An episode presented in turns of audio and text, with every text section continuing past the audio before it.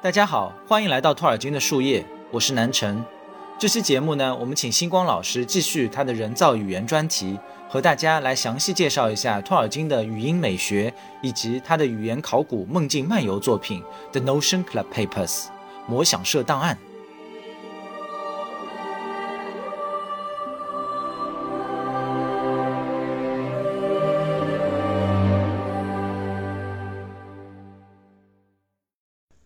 大家好，我是星光。这次呢，接着上期的内容，先和大家聊一聊托尔金的语言美学。托尔金在早年就有着对语言极高的敏感度，他对语言美学也有独特的见解。他常常使用“语言美学”这个词来指语言的读音与词汇之间的关系，以及词汇的含义和人们对这些词汇表现出的情感反应。通过创造多种语言，托尔金探索了语言美学这一抽象复杂的问题。他尤其指出，语言的词汇语音和意义之间存在相互关系，也就是语音符号象征 （phonetic symbolism）。在托尔金树叶第五十七期《托尔金的语文学之道》这期节目中，Ariel 同学曾经讲过，早在19世纪，德国人类学家威廉·洪堡就已经对这个观点进行了大量的论述，并在作品中使用了 “sound symbolism” 这个术语。20世纪后半叶。丹麦语言学家奥托·叶斯伯森以及他同时代的爱德华·萨皮尔，更是对语音象征做了大量实证研究和理论工作。爱德华·萨皮尔甚至设计了一个测试来获得数据，以此证明语音与语义之间存在的关联。然而，即便如此，许多其他学者也没有足够的底气去挑战之前占据主导地位的主流语言学，也就是在二十世纪早期由索绪尔确立的结构主义语言学。索绪尔的理论基础即语言符号的任意性。语言符号是一个心理的两面体，一面是能指即音响形象，一面是所指即概念含义。索绪尔提出，能指和所指之间是任意的，任意性是语言符号的第一原则。当然，索绪尔这个说法首先是建立在共识态的基础上的，也就是不从历史的角度去看待语言。随后，在二十世纪后半期。乔姆斯基的生成语法学进一步强化了索绪尔的语言学理论。索绪尔和乔姆斯基对二十世纪语言学的影响是巨大的，几乎没有人有足够的信心去否定他们的理论。星光刚才提到的能指和所指的任意性呢，让我想起了上次讲到的那个动物语，可以拿任意的动物名称呢来代表一句话里主谓宾格部分的各类词汇。这样的解释呢，确实从情感的角度来看啊，显得有些冰冷苍白。那区别于索绪尔与乔姆斯基，托尔金又是如何看待这个问题的呢？托尔金自然认为幼时表妹们创造的那个动物语是极为粗糙的。关于能指和所指的问题，托尔金一向认为语言的语音和意义之间存在着相互关系。这种与当时主流语言学理论背道而驰的观点，得到了同时代的一些著名学者的理论支持，例如刚提到的奥托·耶斯伯森、爱德华·萨皮尔等。托尔金认为，语言是我们人类与大自然相互作用的一部分。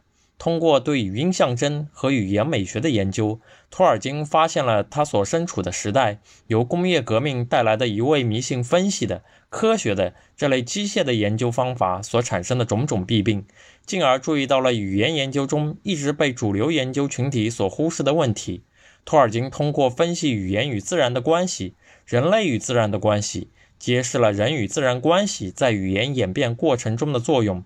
并通过他的作品将他的语言理论具象化。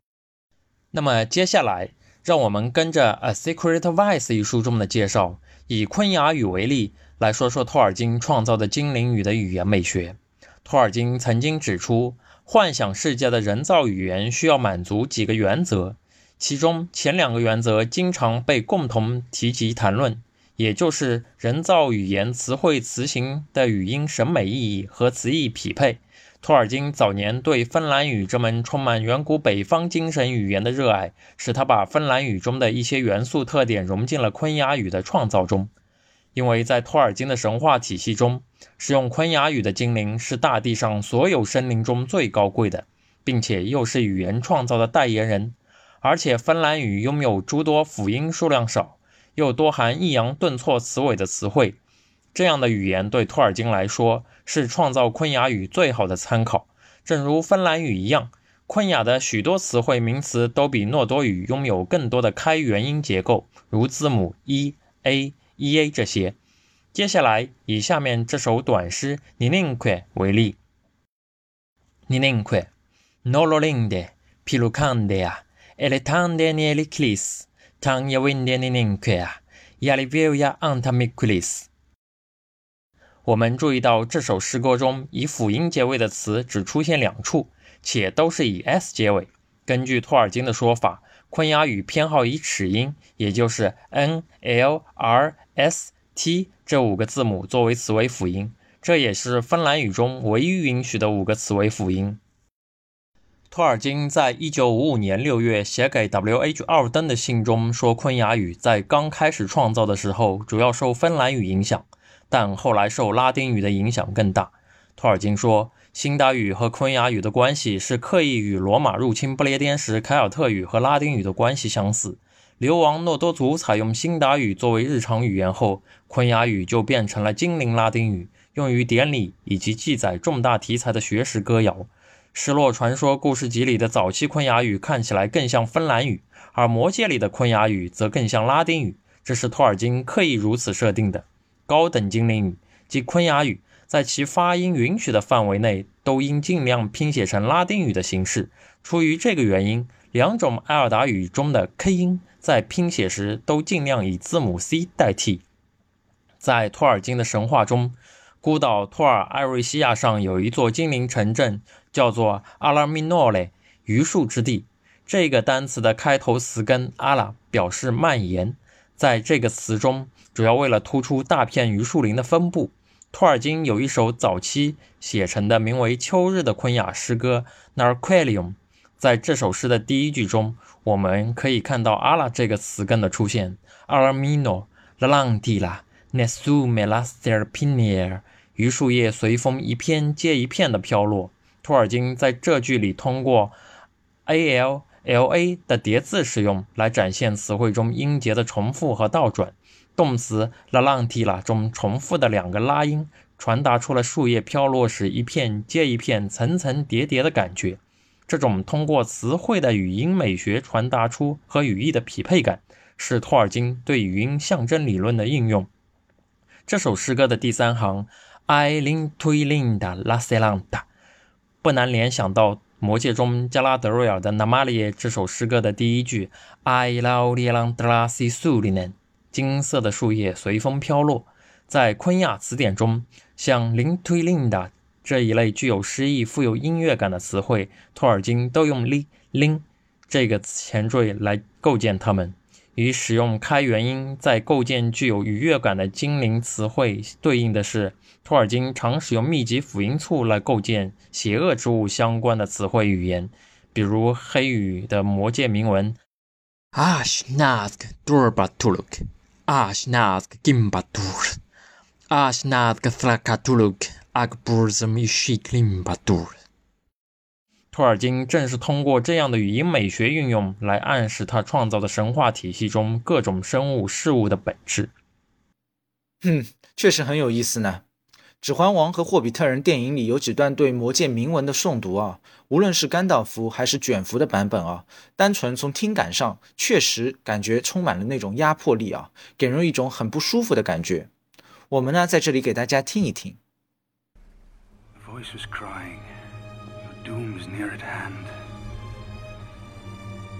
Isildur is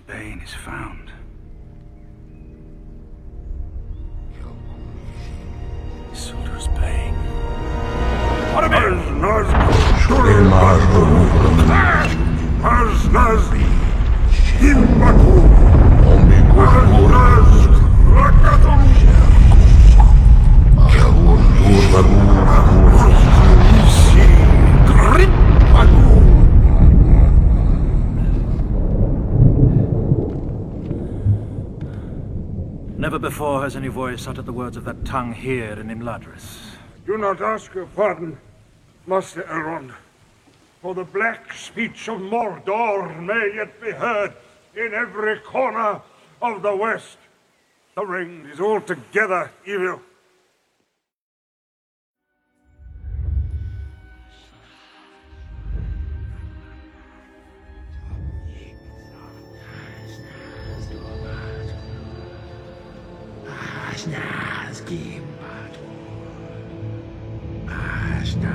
Astas dragatur. Arbosum ichigrim patur.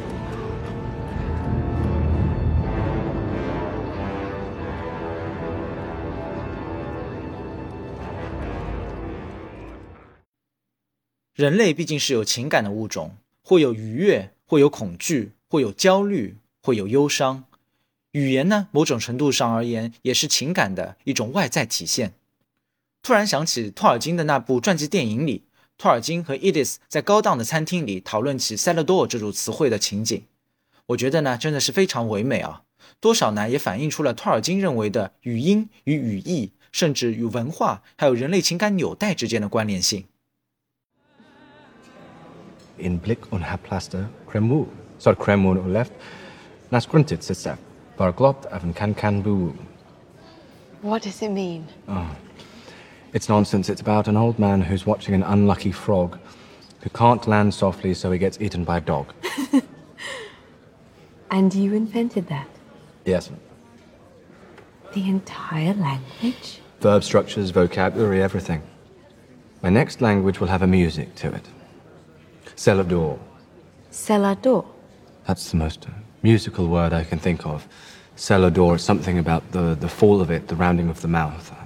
I don't If you say it over and over, it starts to be something magical. Celador. Celador. I think that's nonsense. I mean, it is if you say it like that. a word isn't beautiful just because of its sound. Celador. It's the marriage of sound and meaning. The door to the cellar. A place where something magical and mysterious might happen. Sorry, have, have you just dismissed the basis of my entire language? Your language isn't worth anything unless you remember this important fact. Oh, is that right? It is, yes. Listen. Hand. That might be a beautiful word, Yes, it is. but it means so much more because of what we associate it with. Touch. Things aren't beautiful because of how they sound. They're beautiful because of what they mean. 在之前两期关于托尔金人造语言的节目中，我们多次提到，托尔金创造的语言和他的神话创作是共生发展、相辅相成的。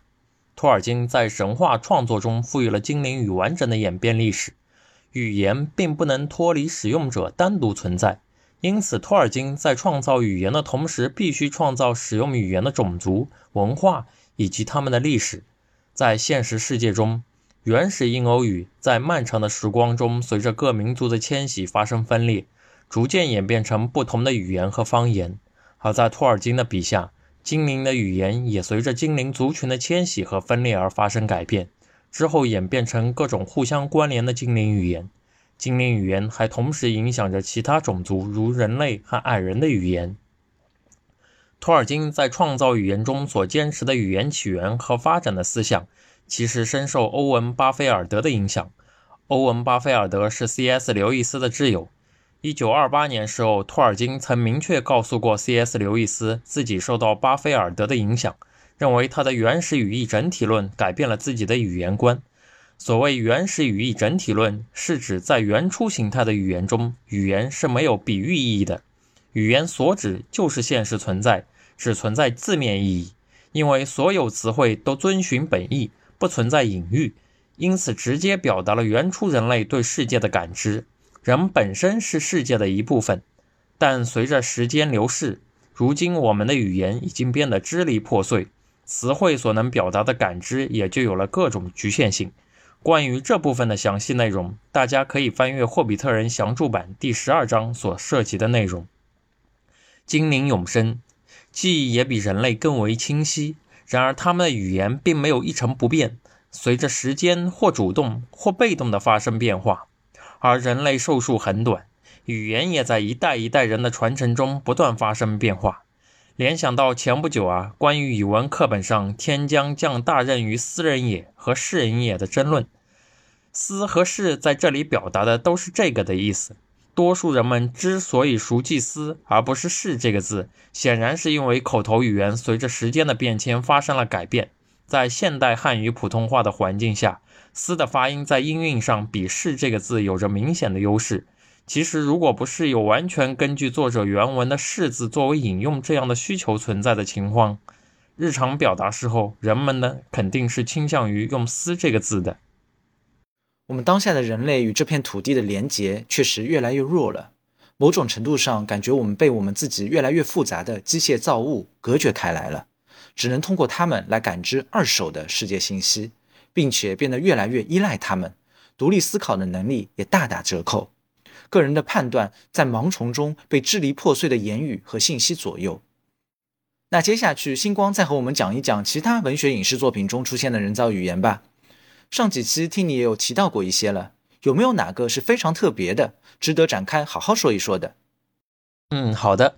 目前许多文学影视作品中都出现了很多人造语言，它们中有的只以文字呈现，比如《星球大战》里的奥里贝什文；有的呢具有规则的语法结构，并且能通过词汇音韵来体现使用种族的特征，比如《星际迷航》中浊辅音和小舌音众多，听起来粗鲁难听的克林贡语。还有《阿凡达》中贴近自然的纳维语也属于这一类，有的能通过音转理论来表现语言的演变，如大卫·彼得森为《权力的游戏》剧集所创造的瓦雷利亚语支的各语言，其中包括高等瓦雷利亚语及其演变而来的低等瓦雷利亚语，以及自由城邦方言和努里湾方言等。但很少有作品会像托尔金创造的那些涉及到具体语言演变的内在历史。这里呢，我想给大家简单介绍一下日本的一部科幻小说《星界》的文章。这部作品中出现的人造语言亚维语和许多欧美作品中出现的人造语言有所不同的是，亚维语这种人工语言在设定中是自旧世界的古代语，也就是日语而来。进入宇宙时代的民族主义者亚维人，在排除了日语中大量源自欧美的外来语词汇。以及和文字同时传入的源于汉语的那些词汇后，重新构造了被称为亚维语的新语言。起初，他们想把这种语言用于科技交流，随之而来的便是这种新语言使用所碰到的种种难题。而且，由于创造者亚维人并不想发展出独特的文明，因此早期的亚维语甚至不存在文字。正因为没有文字，语言就会容易发生剧烈的变化。又因为亚维人人口极少，生活闭塞，一旦有任何人对语言做出改变，在小团体内就会很快传播并固定。于是，早期亚维语的音韵规则在短时间内发生了巨变。首先是元音脱落，然后是元音种类的增加，辅音也发生了发音部位转移。后来又引发了词干、尾音和格助词的融合。亚维语的演变只经历了短短三代人的时间。随后，亚维宣布独立。开始设计自己的文字，这之后亚维语的演变就变得极为缓慢。而后随着帝国的建立，亚维语被定为标准语，之后几乎不再有变化，复杂的语法也就被完整保留下来，成为作品中帝国亚维人交流的语言。在九十年代动画版《星界》的文章第一话开头所出现的就是亚维语。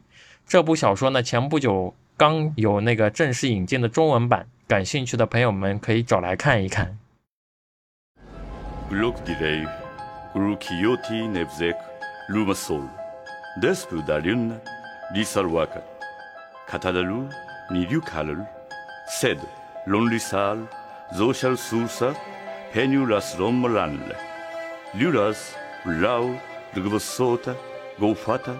hasta Sebri, Quesalera, Lon, Dadrodad, Sota, Soñar Rochos, Lodial, Peñán, Borcú, Yurtara, Rochoti, Serasai, Cedrón Rochas Zeca, Sifemskos, Stukal, Lolito, Som, Verbozar Zarfos, Nulalul, Uleri, Urtalt, Uliloto Lufot, Nogisul, Lon Lufart, El Faj Ben。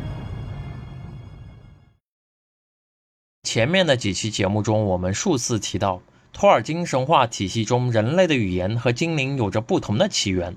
在早期人类西迁的过程中，人类的语言相继受到精灵语和矮人语的影响。据说，伊甸人三大家族中的贝奥吉哈德族的祖先在开始西迁时原本为同一支部落，他们最早使用的语言叫做塔利斯卡语。塔利斯卡语是托尔金在早期发展起来的一门语言，不同于他后来那些完全自创的语言。这门语言直接以日耳曼语为基础，而且和哥特语有许多共通之处。起初，人类在中州东方的希尔多瑞恩苏醒，由于创造能力无法和精灵相比，因此原始人类的语言发展相当缓慢。在动身西迁以前，阿瓦瑞精灵曾和人类的先祖接触。因此，塔利斯卡语在早期便受到了精灵语言的影响。在西迁的早期，大概位于鲁恩内海北边的地域，他们遇到了矮人。塔利斯卡语的某些词汇甚至基本结构，或许就是在那时候受到了库兹都语的影响。后来，这支部落在鲁恩内海北部的海滨分开。由于两支部落不常见面，他们的语言很快就产生了差异。人口庞大的那支部落与后来的北方人类有渊源。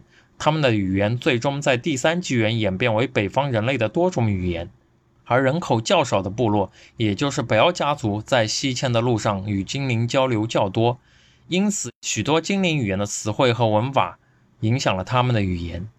当他们都抵达贝列瑞安德的时候，这两个家族已经在使用塔利斯卡语的不同方言了。北奥家族跟随艾尔达后，又转而学习使用辛达语。但在昼火之战后，贝奥家族几乎覆灭，因此他们塔利斯卡方言也最终消亡。哈多家族跟随诺多族后，因着昆雅语的影响，他们的塔利斯卡方言也融进了一些昆雅的词汇，部分音韵也随之柔化。即便如此，哈多族人所使用的塔利斯卡方言仍是最为纯正。即便在愤怒之战后，那些去了努门诺尔的哈多族人仍在使用这个语言，后来便演变成了努门诺尔人的日常用语阿杜奈克语。因此，阿特奈克语在词汇和音韵上同时具备了一些昆雅语和库兹都语的特征。不同于精灵语的是，托尔金创造的有关阿杜奈克语的词汇、音韵、文法等等语言知识，几乎都只存在于魔想社档案《The Notion Club Papers》这部作品中。在托尔金树叶第五十四期的节目中，雪莱老师给我们讲述了托尔金和刘易斯的故事。一九三零年代，以托尔金和刘易斯为核心及其他牛津大学的教授学者们组成了墨象社 （Inklinks） 这个文学团体。他们在每周的固定聚会上经常分享自己所写的作品。刘易斯和托尔金都非常热爱神话传说故事。有一天，刘易斯对托尔金说：“我们真正喜欢的这类故事太少了。”我想，我们必须自己试着写一点。于是，他们打了一次赌，各自以空间和时间为主题创作一部小说。刘易斯因此写了《空间三部曲》《沉寂的星球》《皮尔兰德拉星》和《黑暗之劫》。托尔金的时间主题小说《失落之路》虽然最终没有完成，但是催生了以亚特兰蒂斯为原型的努门诺尔龙王的故事，后来成为了中州神话的一部分。《魔想社档案》这部作品则又在《失落之路》的基础上发展而来，但又极为不同。其文稿收录于中州历史第九卷《索伦的败亡》中。《魔想社档案》的故事开篇有些许悬疑味。在二十一世纪的早期，牛津大学某地下室里发现了一些神秘的文件，文件中记录了牛津某社团“魔想社”在上世纪的一些讨论。这个社团的成员包括拉莫、拉蒂莫。弗兰克斯、多贝尔、洛德姆和杰里米等这些虚构角色和现实世界里的墨象社成员之间有着一定的关联。魔想社档案的第一部分叫《拉莫随笔：喧嚣的星球》，这个副标题显然和刘易斯的空间三部曲第一部《沉寂的星球》所对应。内容主要是探讨空间旅行的可能性。托尔金在这篇中。以魔想社成员讨论和辩论的形式，把他自己的思想扩展到墨象社实际聚会上从未有过的范围。后面第二部分《阿伦德尔·洛德姆的奇遇》则讲述社员洛德姆和杰里米从梦境中接收到来自过去的奇怪信息。洛德姆和杰里米甚至开始用一种不知名的语言称呼对方的名字。洛德姆的全名叫阿文·阿伦德尔·洛德姆，阿文是古英语名字 Elfwine 的现代英语形式。意思是精灵之友，而杰里米在幻象中呼喊洛德姆为 Nimluzier，则是精灵之友一词的阿都奈克语形式，暗示了洛德姆的真实身份是艾兰迪尔的后裔。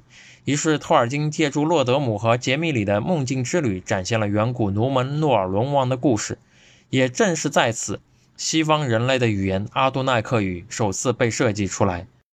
魔想社档案的最后是洛德姆的阿都奈克语报告，这篇中详细阐述了阿都奈克语的结构及其与阿瓦隆尼语，也就是昆雅语的联系。魔想社档案真的是非常特别的存在，创意满满。我其实呢特别希望努门诺尔的影视化呢，可以通过魔想社档案中描绘的那种穿越情节来展开。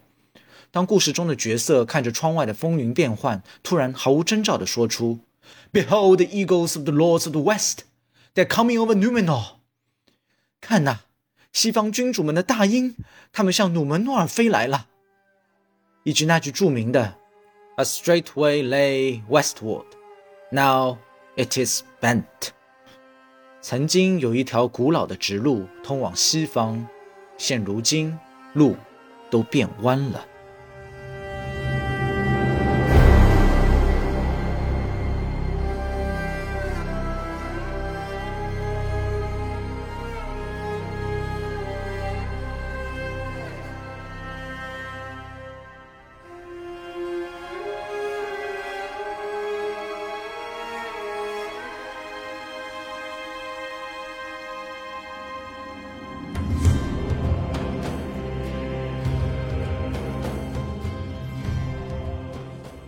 下面我以洛德姆的阿都奈克语报告为基础，简单介绍一下阿都奈克语的一些知识。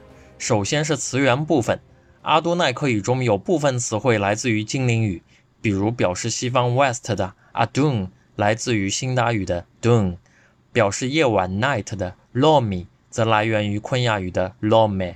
同样来自昆雅的，如表示天空的 Manel，在阿都奈克语形式是 Minel。另外还有一些词汇来源于阿瓦瑞精灵语，这显示出来埃尔达精灵的语言和阿瓦瑞精灵语在早期同出一源。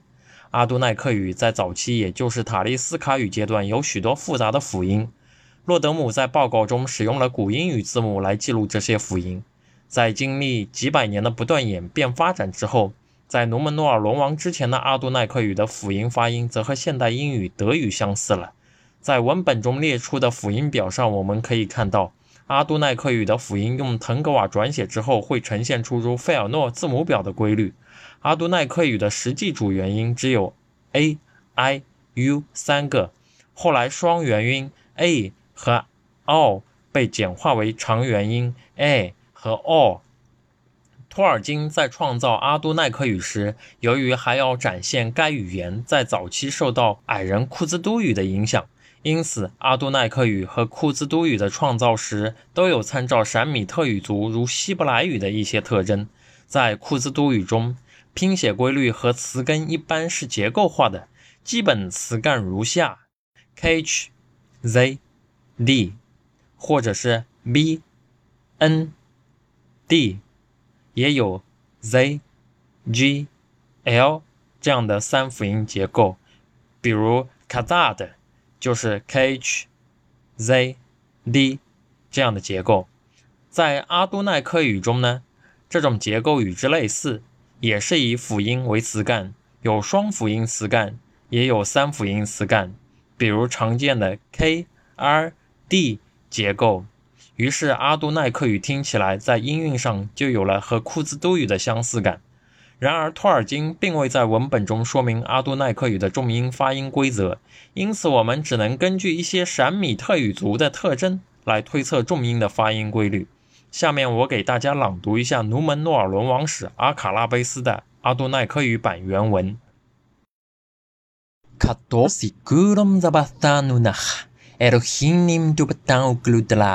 ala falasum nuna zakala walloyada, parimanna du yura cantadaira sabestma eruo, azlia du force ahazada. Anadune zilan hikarba, pawiba turgi, parik hazadan nimluzila zulda. Akan nalo blood nenud, sila nenud. Aduni zindi battantaido ayada, ido kathabatina lohi, efra kidom yozayang. 星光能不能和大家说一说这段话翻译过来大致讲了些什么呢？这段话其实就是非常简短的努门诺尔龙王的故事。由于是托尔金的一篇仿古文献，因此它的正文并不完整。托尔金刻意只写出了它的主体部分，而有很多的句子被省略而不可见了。全文大概讲述了伊如的后来儿女陷入暗影，黄金大帝阿尔法拉宗向维拉开战，西方的主宰在伊如的赞成下撕裂了大地，海洋形成裂隙，吞没了努门诺尔。埃兰迪尔的七艘船只迎着黑风驶向东方，沉重的死亡阴影降临在我们身上已久。古时的西方有笔直航道，如今皆已关闭。那遥远之所是赠礼之地，也是沉沦之地。和托尔金创作的精灵语有所不同的是，阿都奈克语的创作主体部分几乎都只存在于洛朵姆的报告中，而没有得到进一步的发展。托尔金的工作很有可能是在洛德姆的报告戛然而止的节点时被其他事物所打断，而当他再度回到工作上时，又强制自己重新回到了魔戒的创作当中去了。克里斯托弗·托尔金说：“在我看来，完备的语法和词汇永远不是创造语言的长远目标。快乐在于创造本身。不完整和持续不断的变化往往会挫败这些语言的学习者们。”却正是人造语言艺术的特征。尽管阿杜奈克语仍不完整，却实现了一种稳定。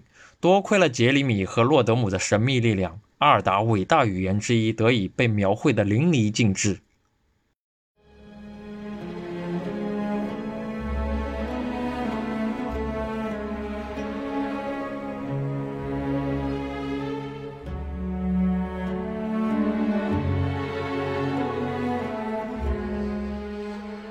感谢星光这段日子给我们大家带来的如此丰富多彩的人造语言专题，大家听完也一定收获满满吧。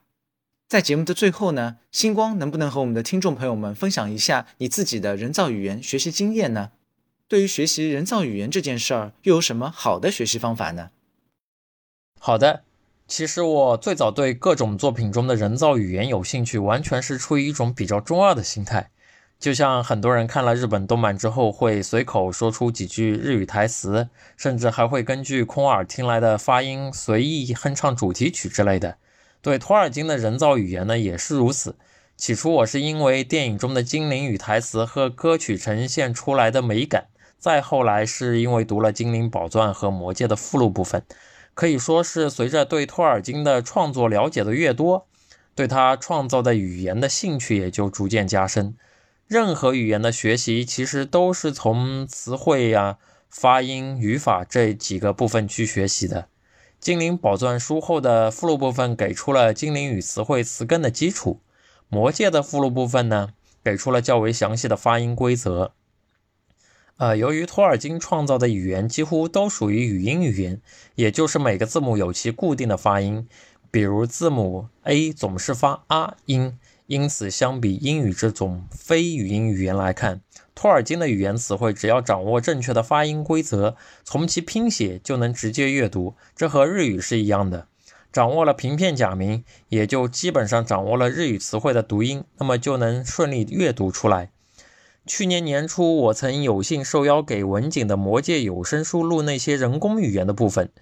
其实主要看来，正因为这些人工语言都是语音语言，所以即便缺少一些音频资料的参考，大部分还是可以光看单词拼写来推测发音的。书中还有一些原文是诗歌长句，这就需要合适的重音、韵律还有断句了。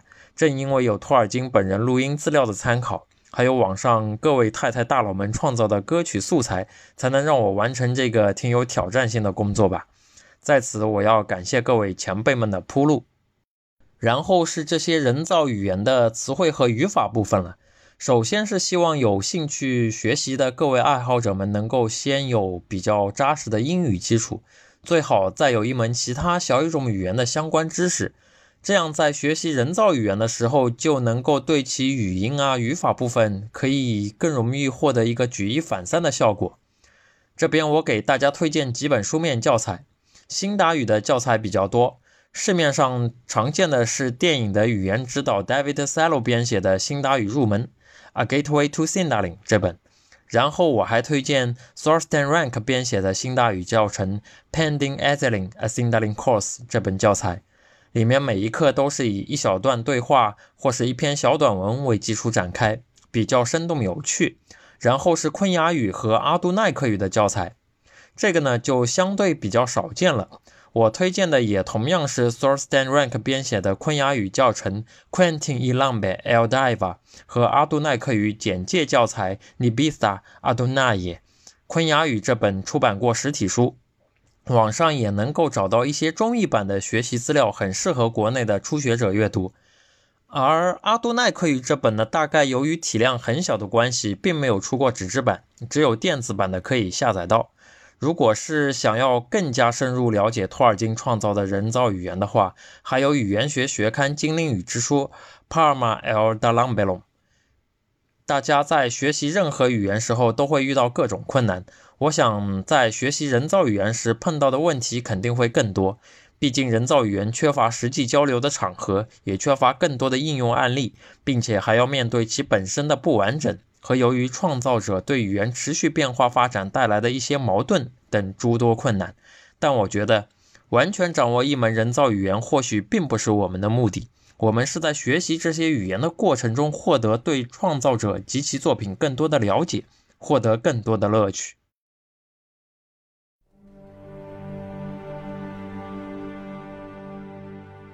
本期的节目就到这里，非常感谢大家一直以来的收听与陪伴。二零二三年就要到来了，树叶提前祝大家在新的一年里都开开心心、顺顺利利的。同时呢，也借此机会和各位听众朋友们通报一声，树叶至此以后会改为不定时更新。届时我们也会慢慢展开全新的、更有意思也更具创意的板块和话题，继续通过音频与视频的方式。与大家见面，每一次的别离都预示着未来更好的重逢。期待与大家再次相遇在值得怀念的未来。就像精灵之间不说再会，而讲 Namalie。It means more than simply farewell. It means go towards goodness. 愿你向善而行。